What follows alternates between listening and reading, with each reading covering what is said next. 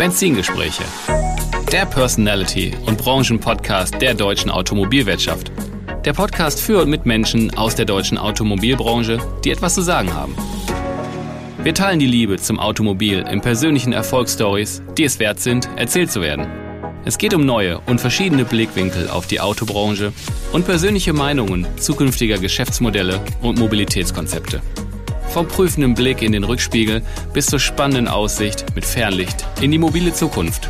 Ich bin Tim Klötzing, Experte der deutschen Autobranche, Online-Marketing-Spezialist, Unternehmercoach und Agenturinhaber.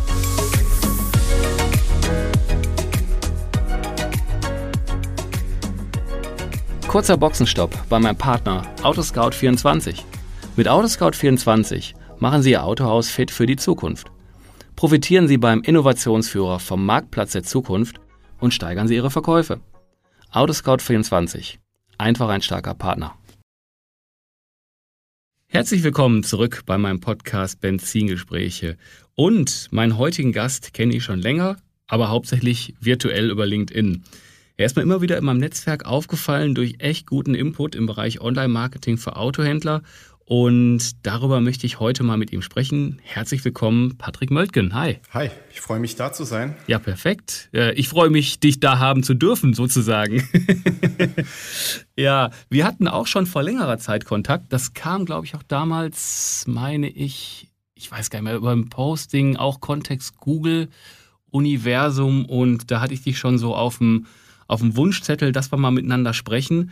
Jetzt haben wir endlich mal ein bisschen das persönliche Kennenlernen vorab äh, geschafft, den richtigen Termin gefunden und jetzt haben wir uns hier, ne? Ja, also äh, ich freue mich auch.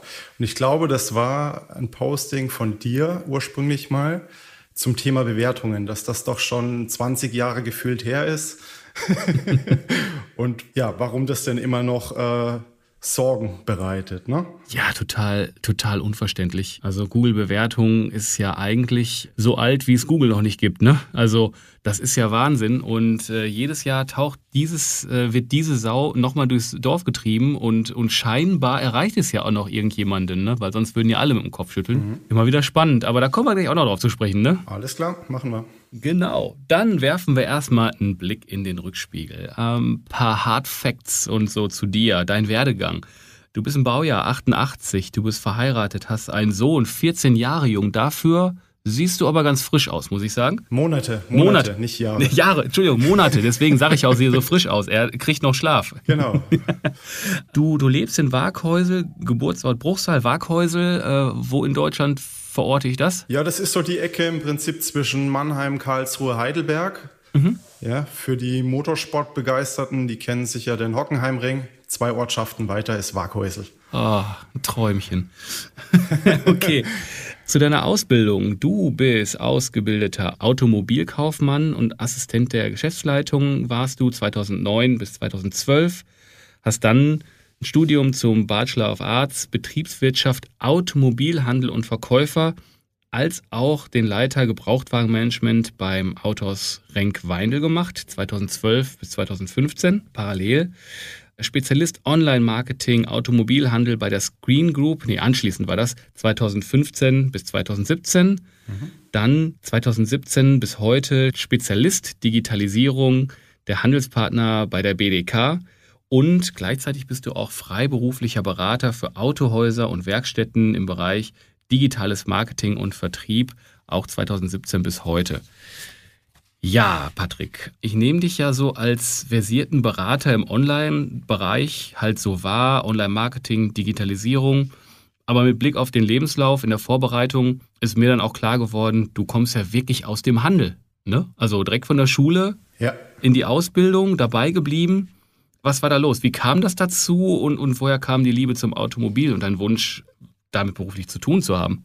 Ja, also damit, damit musste ich jetzt erstmal selber noch mal länger nachdenken, woher das denn tatsächlich kam. Sehr schön. Ist immer nicht so offensichtlich, aber ich glaube, ich habe ganz gute Kindheitserinnerungen tatsächlich noch, äh, als ich mit meinem Papa damals einfach unterwegs war in Autohäusern, aber auch äh, so unterwegs auf dem Privatmarkt wo wir halt äh, damals schon Autos, Transporter, Maschinen gekauft haben. Und äh, mich hat das äh, sehr beeindruckt, einfach äh, mit den Leuten ins Gespräch zu gehen und auch Thema Preisverhandlung, ja, also so Vertrieb. Und ich habe da noch sehr genaue Erinnerungen tatsächlich, als ich als kleiner Bursche da mit im Autohaus dabei war und so. Die Erinnerungen sind sehr klar noch da, ja. Okay. Ja, das ist ja, das ist aber krass, dass du danach gesagt hast, so, das hat dich irgendwie so irgendwie beeindruckt. Vielleicht als kleiner, kleiner Junge in so einem großen Autopalast mit Neuwagen und so, dass das irgendwie doch so einen Eigendruck hinterlassen hat. Ja, ja. Und dann äh, im, im, jugendlichen Alter dann so äh, das, das Thema Handel auch, ne? also relativ früh, ich glaube mit 13 oder 14 ging es dann äh, mit dem ersten eBay-Account los und äh, mit dem ersten Girokonto. Und dann habe ich verstanden, Mensch, ich kann ja hier mein Taschengeld aufbessern. und äh, also Thema Handel schon immer. Mhm. Ja, im weiteren Verlauf dann so ein bisschen ins Erwachsenwerden mit dem ersten Führerschein, dann so die Tuning-Geschichten natürlich, ja. Aha. welches Modell, welches Fahrzeug war denn da der, der Wunschtraum? Bei mir war das eine Astra F tatsächlich. Ah, okay. Diese ganz alte Runde noch, ja. Ich, ich, ich sag jetzt mal was, was, was halb Böses. Also du warst von der dunklen Seite der Macht. Ja. Bei uns hier im Ruhrgebiet waren wir die Golf GTI-Fraktion. Dann von der dunklen Seite, ja. Ja, das war damals schon so krass, dass äh, das halt nicht ein normaler Astra war, sondern da war halt eine zweieinhalb Liter Maschine aus dem Omega drin. Nice. Das ging dann schon gut los. Geil. Das wusste, also das, das in dem Alter. Ah, das ist sehr geil. Da haben wir im Vorfeld gar nicht drüber gesprochen, aber das finde ich echt cool, weil zu der Zeit, also damals war ja viel so dieser, also mal, der Golf und der Astra waren in meiner Welt waren immer so anti. Das waren immer so, entweder mhm. warst du da oder du warst, du warst Golf oder du warst Astra und äh, das war echt cool. Ja. Das habe ich tatsächlich auch noch so in Erinnerung aus der Zeit, ja. Die andere Seite der Macht. Ja. ah, klasse. Ja, herrlich. Ja, also da hast du ja wirklich dann äh, aus dem Interesse hast du dann gleichzeitig den Beruf gemacht und bist halt immer dabei geblieben und hast dich da auch immer weitergebildet und neben Auto und dem Handel hast du dich dann halt auch aufs Online-Marketing ähm, spezialisiert und da würde ich ganz gerne mit dir drüber sprechen und mhm. erst so ein bisschen im Allgemeinen und dann würde ich ganz gerne noch mal ein bisschen, bisschen näher dran gehen an das Thema Google-Marketing. Mhm. Und erstmal als erste allgemeine Frage, wo steht denn so der deutsche Autohandel am Ende des Jahres 2022 im Online-Marketing? Ja, äh, gute Frage. Ich glaube, wir haben aktuell eine sehr gute Ausgangslage, wirklich mit der Ertragssituation und auch mit der Nachfrage, so dass man äh, jetzt die Zeichen der Zeit sozusagen erkennen muss und äh, natürlich äh, die notwendigen Investitionen jetzt für die nächsten Jahre einfach jetzt schon zu tätigen. Also ich glaube, wir haben eine sehr gute Ausgangsposition und habe aber so ein bisschen das Gefühl, der Brandbeschleuniger ist jetzt leer. Ja, ich glaube, jeder weiß, was mit Brandbeschleuniger so die letzten zwei, drei Jahre jetzt gemeint war. Und im Prinzip steht man jetzt so vor der Neuausrichtung. Ne? Was macht man jetzt die nächsten zwei, drei Jahre? So habe ich das Gefühl. Ja. Hm. Wie würdest du differenzieren Online-Marketing? Wie weit ist das ähm, ja bei großen Gruppen und bei kleinen Händlern, speziell jetzt wirklich Online-Marketing? Mhm.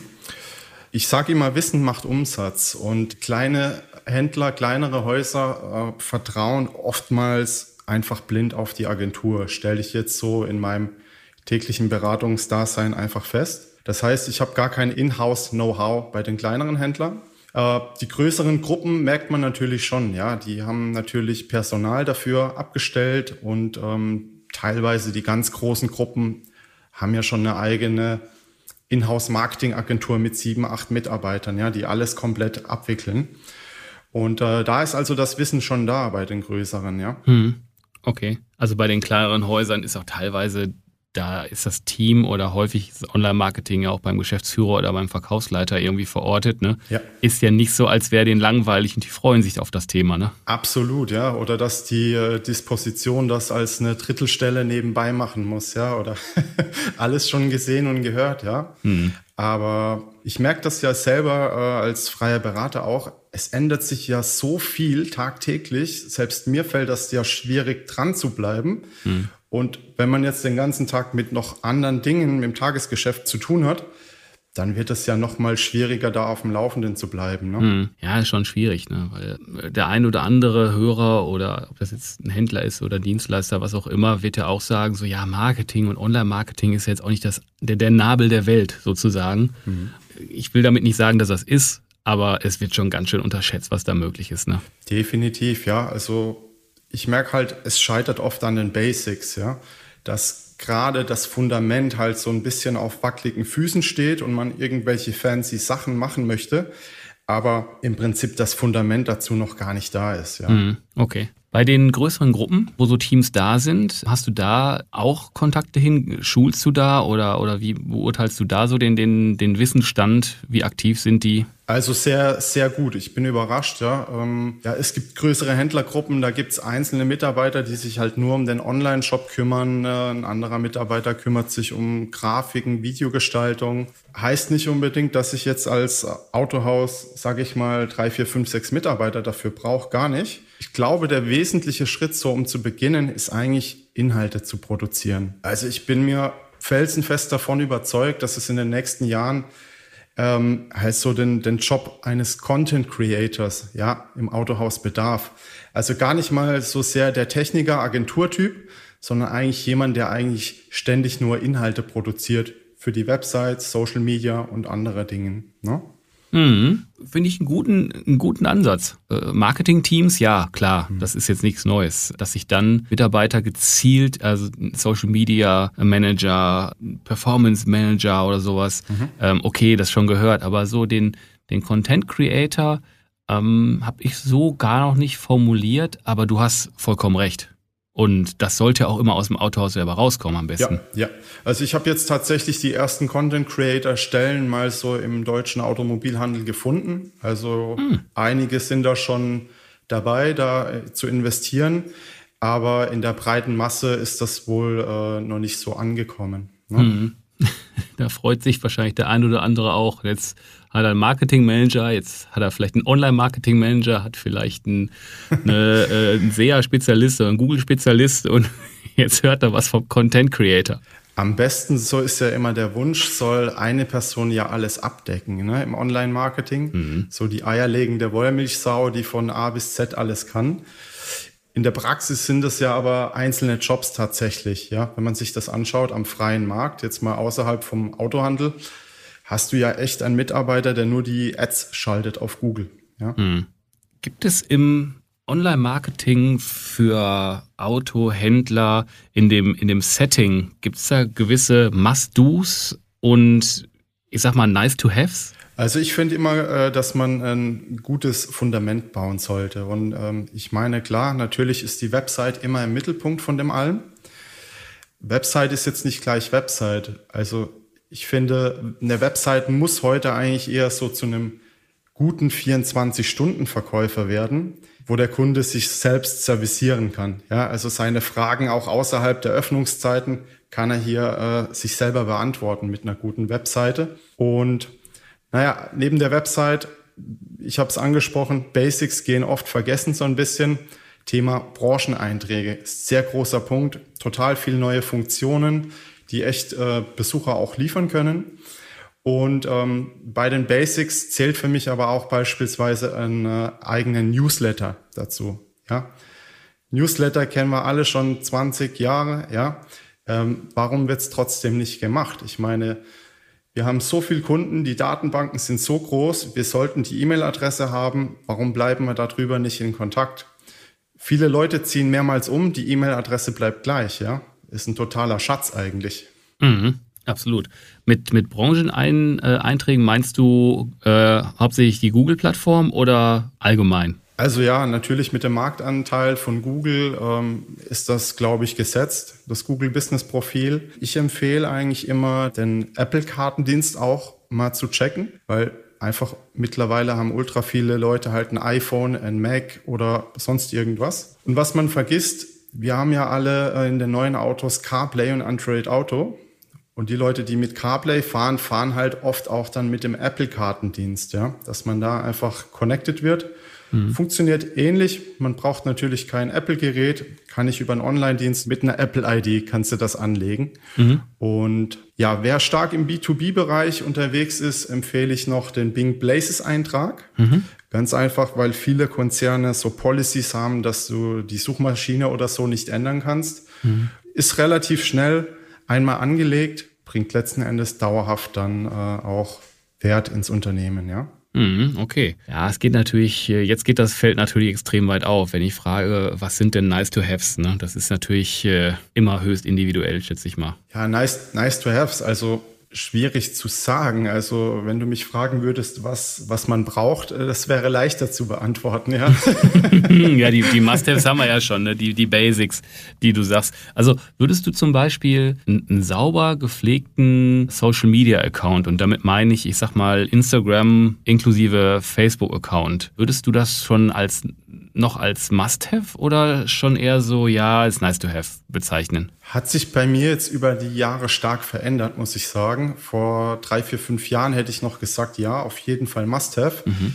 Mittlerweile würde ich sagen, tatsächlich eher nicht. Also organisch läuft über diese ganzen Social Media Apps sowieso ja sehr bescheiden, ja. Also mhm. äh, das heißt, Social Media für mich eigentlich nur, wenn ich A, Budget reingebe für Ads zu schalten und auch nochmal äh, Budget habe, auch ein Creative dazu äh, ja, erstellen zu lassen oder selber äh, äh, zu kreieren.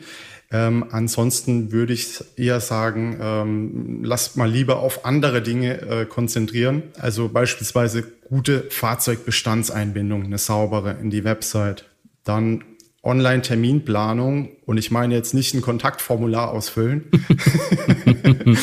aber auch solche Dinge, du hast es vorhin schon angesprochen, in Zahlungnahmerechner oder ein Kalkulator, ja, was kostet mich das Auto monatlich? Großer Pain im, im Autohandel sind ja auch oft ähm, Personalfragen, Personal zu finden. Hm. Äh, super Lösung mit Google Jobs, einfach die strukturierten Daten in die Website äh, einzubauen und äh, damit das Jobinserat direkt in die Google Jobs Suche reinzuliefern, ja. Also total viele Möglichkeiten, ja. Das, das zieht sich Google dann automatisch? Also mit den strukturierten Inhalten, mhm. das ist so das eine. Und dann sollte natürlich sozusagen das Inhaltsverzeichnis von der Website zu Google übertragen werden. Ja, ja man nennt das Sitemap, die meldet ja. man in der Search Console bei Google an. Mhm. Und äh, dann holt sich Google die neuen Jobs ab. Das hm. geht relativ schnell. Äh, am nächsten Tag sind die drin, in der Regel. Hm, okay, ja, spannend. Wie sieht denn so eine, ich sag mal, Wunsch oder so eine empfehlenswerte Customer Journey eines Interessenten auf dem Weg, dass er zum Käufer halt sich generiert aus, seiner Meinung nach? Wo fängt's an und, und wo, ich meine, zum Schluss, zum Schluss ist ein Kauf, aber wie ist der Weg dahin? Gerade online.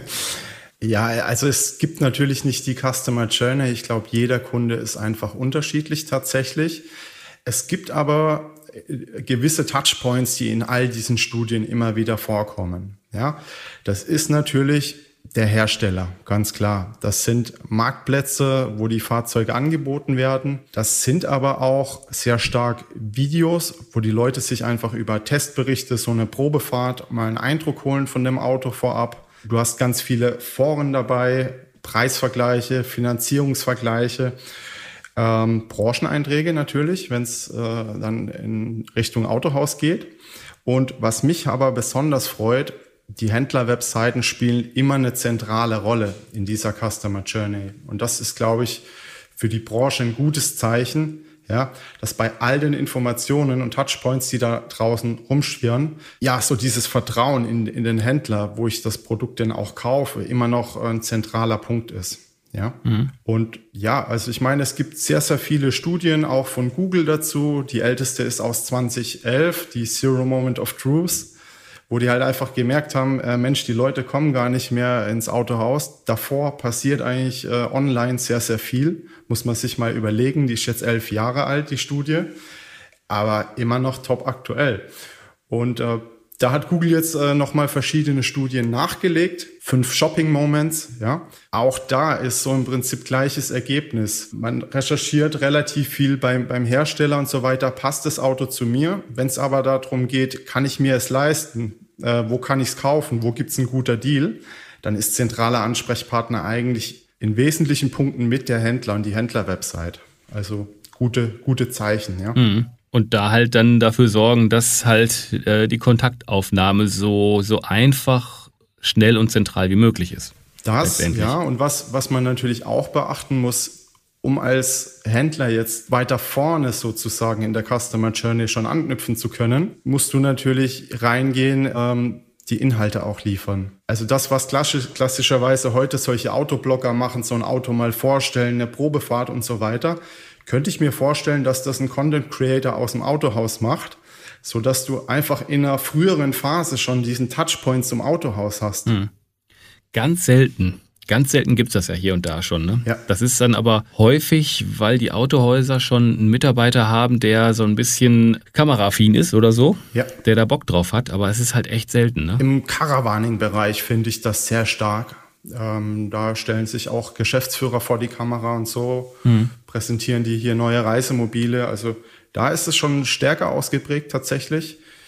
Autohandel, ja, wie du sagst, hier und da mal, aber jetzt in der breiten Masse eigentlich noch nicht. Mhm. Aber selbst wenn ich nur die Erkenntnis habe, ich muss jetzt gar nicht zum nächsten Videoproduzenten äh, werden, mhm. ich könnte ja auch einfach eine Video-Ad vor das Video schalten. Ja, mhm. also das Video produziert ein Autoblogger und ich schalte meine Werbung davor oder dazwischen. Ja, also total coole Möglichkeiten. Also YouTube hauptsächlich genau. oder ne? Ich würde nochmal so jetzt den Fokus auf Google Marketing legen.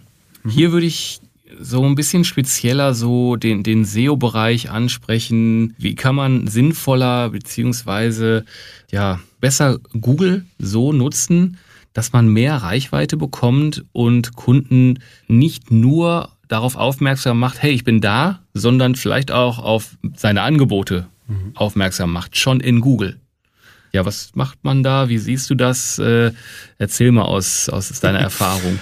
Ja, also es gibt natürlich äh, vielfältige Möglichkeiten, sich da zu platzieren. Wir haben äh, die Möglichkeit, natürlich Produkte in den äh, Google My Business Profilen äh, zu platzieren mittlerweile, auch schön mit einem Bild, völlig kostenfrei, super schnell angelegt, total unterschätztes Tool im Autohandel tatsächlich. Und natürlich auf den Webseiten geht's wieder drum, so ein bisschen so ein bisschen ist das ja Angebot und Nachfrage. Also eigentlich sehr ähnlich zu dem Handel mit den Fahrzeugen, den wir tatsächlich machen. Ja? Wir müssen uns eigentlich im Autohandel überlegen, Mensch, nach was sucht denn der Kunde überhaupt? Was gibt der in den Schlitz bei Google ein? Dazu gibt es natürlich ganz viele freie Daten, sei es Google Trends, den Google Keyword Planner oder andere Tools wo ich einfach mal meine Ideen reingeben kann und schauen kann, Mensch, was für ein Suchvolumen ist denn eigentlich dahinter? Wie viele Menschen suchen das pro Monat?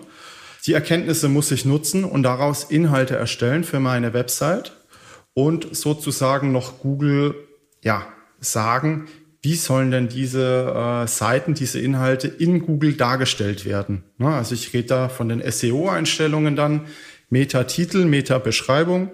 Das ist ja das, was man letzten Endes in Google dann anklickt, um auf die Seite zu kommen. Das kann ich als Händler äh, selber beeinflussen. Und wenn ich da jetzt dann die Nachfrage bediene, die ich aus der Keyword-Recherche einfach äh, habe, wo ich merke, da ist ein Suchvolumen da, adaptiere ich das natürlich auf meine Inhalte und kennzeichne die entsprechend. Ja, also ganz klassisch Angebot und Nachfrage, wenn man so will. Ja. Das klingt so einfach bei dir. Ja. aus, aus, der, aus der rauen Praxis weiß ich natürlich, dass in einem Prozess einer neuen Website für einen Autohändler mit Sicherheit, ich kann nicht die Hand dafür ins, Zeug äh, ins Feuer legen natürlich, mhm. aber das Momentum dieser Abstimmung, was, was, worauf sollten denn die Meta-Tags für Google und Co. und Site-Title und so optimiert sein? Fast nie stattfinden wird. Naja, es ist so, der Händler hat das Wissen nicht. Oder viele, sagen wir, viele Händler haben das Wissen einfach nicht. Die verlassen sich blind auf die Agentur. Agenturen sehen sich aus meiner Erfahrung raus sehr, sehr oft nicht in der Beratungsleistung. Also aus meiner Sicht müsste eine gute Agentur hergehen mit dem Händler ins Gespräch. Da müsste ein Gespräch stattfinden über die Ziele der Website. Mensch, lieber Händler, für welche Dinge möchtest du denn gefunden werden? Wir haben mal recherchiert. Hier ist das, was die Daten sagen. Was sagst du denn als Branchenspezialist? Passt das so? Ja, also Agenturen müssen da viel, viel mehr in die Beratungsleistung rein. Mhm. Ja, es sind ja auch nicht immer Agenturen, mhm. sondern es sind ja inzwischen mehr oder weniger technische Dienstleister ja. geworden, die sich spezialisiert haben auf äh, Website-Programmierung. Mhm. Da scheint es dann vielleicht, ja, ich, wie gesagt, ich will jetzt keinem zu nahe zu treten, ich habe ja auch keinen Namen genannt, aber leichte Defizite zu geben. Das stelle ich äh, fest und deswegen äh, gebe ich ja auch Trainings, um genau das Wissen in den Handel reinzugeben, ja. Also ich muss das vielleicht mhm. technisch nicht umsetzen können. Ich muss aber wissen, Mensch, welche Stellhebel gibt es? Was kann ich in Bewegung setzen? Und da einfach mal Unterstützung mit einem neutralen Blick drauf zu haben, kann eigentlich nie schaden, ja. Mhm. Ja, zumal eine Website ja immer, ich sag mal, beeinflussbar ist, dass man es nachpflegen kann. Wie du sagst, ja, es ist sehr schnell erledigt, ja. Das ist so für mich äh, oft so die letzten zehn Prozent, so eine Fleißaufgabe tatsächlich, die dann aber so ein bisschen fallen gelassen wird, weil man sie nicht direkt sieht, ja. Mhm. Ja, ja ich weiß, wovon du sprichst, absolut. Ich würde ganz gerne jetzt mal den Blick aus dem Rückspiel rausnehmen, das Fernlicht anmachen, in die Zukunft schauen. Und da habe ich noch ein äh, Stichwort, das hat auch mit Google zu tun, und zwar Google Cars oder Inventory Ads bei Google. Mhm. Was kommt da auf den deutschen Markt zu? Was ist das? Und ist das eher eine Chance oder ein Risiko für den Handel? Und wann kommt es? So, jetzt hast du alle Fragen. okay, versuchen wir die mal Stück für Stück so auseinander zu äh, dröseln. Ja? Was ist wir es? Wir haben ja zwei Dinge. Also zum einen ist das Google Local Cars. Zumindest hieß das so vor knapp über einem Jahr. Sozusagen die Autobörse von Google innerhalb Google. Muss man sich vorstellen, wenn man heute in Google reingeht, gibt's ja auch eine Flugsuche, eine Hotelsuche, aber auch eine Jobsuche. Und das Gleiche ähm, wurde da eben kurzzeitig mal online geschaltet äh, mit Fahrzeugen. Das heißt, damals äh, zwar nicht in Deutschland, aber man hat das einfach entdeckt, dass das live war. Und äh, tatsächlich konnte ich zu dieser Zeit äh, da auch mal ein Video aufnehmen. Also wer interessiert ist, wie das mal äh, ausgesehen hat vor einem Jahr, kann sich das gerne auf YouTube mal anschauen. Mhm sah damals, muss man sagen, noch ein bisschen primitiv aus, ja. Also zwar sehr clean, aber es fehlten noch so wesentliche Funktionen. Das Auto war gut beschrieben und so weiter. Preisvergleich, ein Preisverlauf war auch schon drin. Hm. Ja, aber da geht auf jeden Fall noch einiges. Zwischenzeitlich hat man das Ganze jetzt wieder abgeschaltet und äh, einen netten Hinweis dazu gegeben. Man arbeitet an der nächsten Version Autobörse müssen wir einfach mal schauen, wann die denn tatsächlich kommt. Das war so der eine Bereich.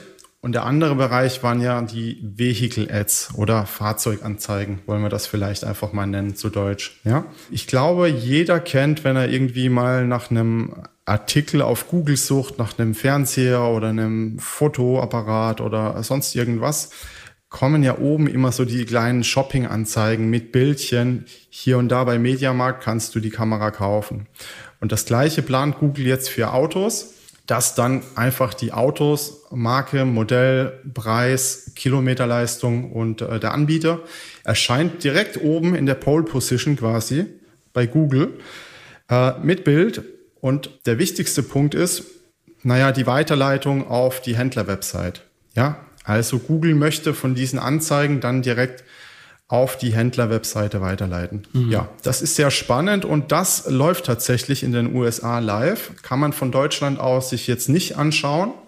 Ähm, man braucht einfach eine Location in den USA oder man, ja, mit einem VPN oder entsprechenden technischen Dingen geht das dann schon.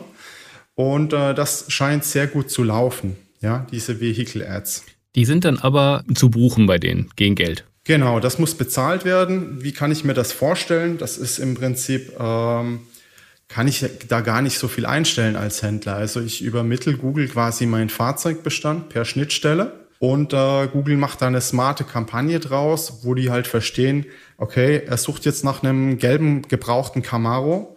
Mensch, genau der und der Händler hat das im Angebot. Entfernung passt auch. Komm, wir liefern hier mal die Anzeige aus. Also ich selber als Händler kann gar keine Keywords und so weiter festlegen, einfach mein Budget halt und Google steuert das dann quasi automatisch aus. Hm. Okay, also die Fahrzeugdaten sind die Keywords letztendlich, ne? Ja. Also ist ja wie eine, ist ja wie eine, ist ja wie, wie Google Ads, aber mit Fahrzeugen. Mit Fahrzeugen, genau. Und Google Ads sind ja klassischerweise eigentlich eher, also diese klassischen Ads, einfach Text, ja. Die Besonderheit dabei ist jetzt nochmal, dass äh, Bilder hier reinkommen mhm. und dass ich halt in der Pole Position bei Google bin. Ich bin ganz oben. Die normalen Google-Anzeigen sind da drunter noch. Also ich bin an Position 0 oben, sehr äh, visuell aufmerksam. Und drunter habe ich nochmal die vier dann klassischen Google Ads tatsächlich. Mhm. Und was Google jetzt in den USA festgestellt hat, diese Anzeigen sind komplementär. Wenn ich Vehicle Ads schalte und eine Textanzeige drunter, dann äh, nehme ich sehr viel Platz ein auf dieser ersten Seite. Und die haben gemerkt, wenn das beides gleichzeitig geschaltet wird, steigen die Conversions um 25 Prozent an in deren Case Study. Hm. Und, und, das Charmante dabei ist, du erscheinst natürlich dann zweimal, zahlst ja aber nur, wenn geklickt wird. Mhm. Ja, gute Idee. Also da ist äh, einiges, was da kommen wird. Ne? Also, ähm, aber genaue Daten, wann das so den deutschen Markt trifft, gibt's da noch nicht. Ich denke, es kann nicht mehr so lange dauern, weil äh, ich habe jetzt äh, die ersten Richtlinien, Beschreibungen zu diesen Google Ads öffentlich gefunden in deutscher Übersetzung. Also die Anleitungsartikel und so weiter oder, oder Richtlinien äh, sind da in Deutsch. Mhm. Ich denke, in den nächsten sechs bis zwölf Monaten, wenn ich eine Schätzung abgeben müsste, könnte das starten. Okay. Ich habe mal noch eine Frage und zwar habe ich das in der Vorbereitung auch bei dir gelesen, da vielleicht eine, eine charmante äh, Antwort zu.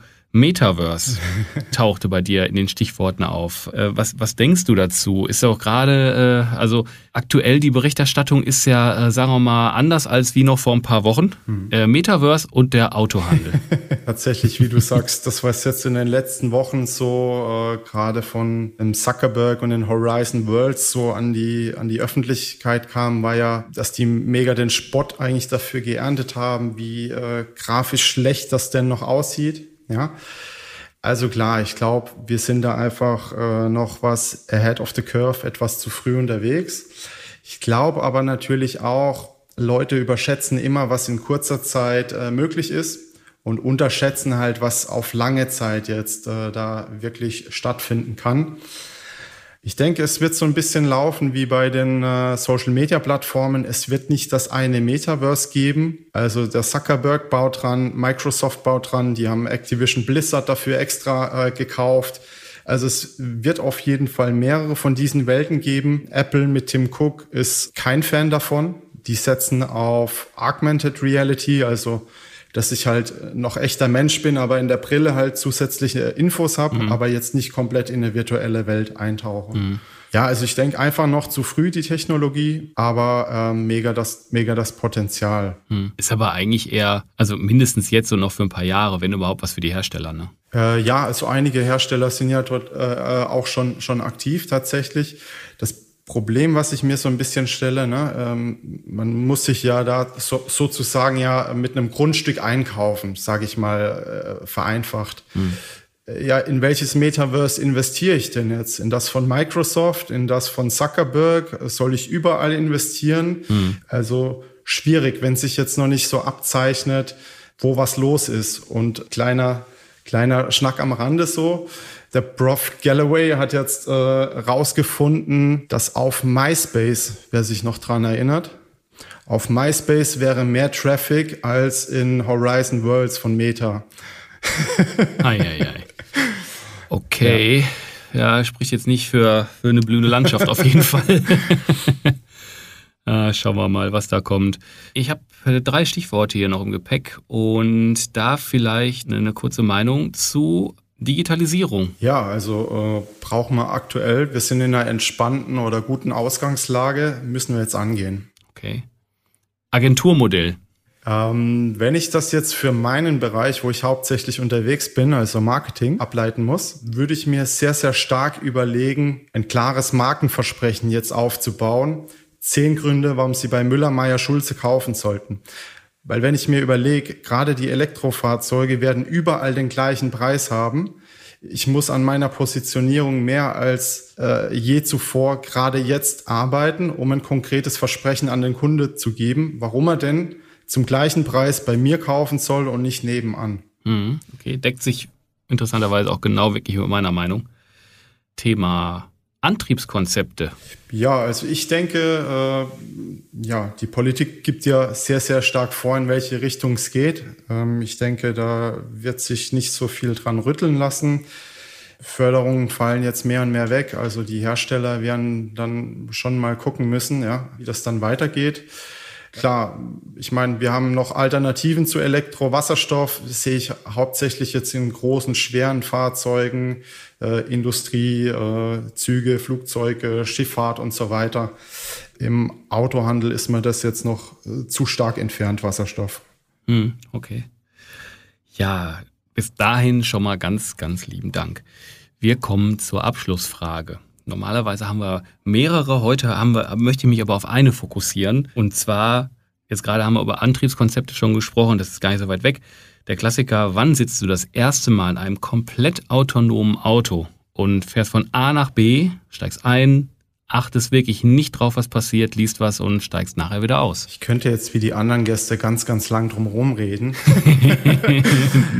ich sag 2029. 2029. Wie kommst denn du auf so eine chrome Zahl jetzt? Ja, warum nicht? Also na, na, nein, ich denke, äh, ja, wir brauchen einfach noch äh, Infrastrukturausbau, gerade auch was das Netz und so weiter angeht und ja, ich glaube schon, dass das natürlich zunächst mal dann auf einer Autobahn oder so ganz, ganz gut vorstellbar, aber gerade in großen frequentierten Innenstadtlagen habe ich da schon noch meine Bedenken, ja. Absolut. Vor einigen Jahren, äh, wo ich in Amerika war, sagte auch jemand von, vom Toyota-Entwicklungsteam genau das. Wir haben jetzt ein Auto, was damals schon sehr zügig auf einer Rennstrecke sogar schon unterwegs war, vollautonom.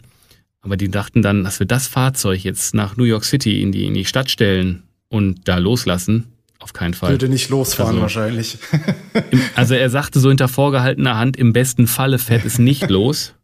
Und äh, im schlimmsten Falle fährt es los und weiß gar nicht mehr, was es tut. Mhm. Und das ähm, möchten die Passanten ja. nicht erleben. Nun gut, wollen wir jetzt hier keine Horrorszenarien malen zum Schluss. Lieber Patrick, ganz, ganz herzlichen Dank, dass du dich meinen, meinen Fragen gestellt hast und so ein bisschen so aus, aus deinem Alltag auch mit vielen Händlern, die du berätst, so ein bisschen berichtest, was du da erlebst und, und wo du da Ratschläge gibst und auf die Basics achten haben wir gelernt, absolut. Und nicht nur auf die, die High-End, High-New Technologies und sowas, sondern mit den Basics kann man auch wirklich viel gewinnen. Ne?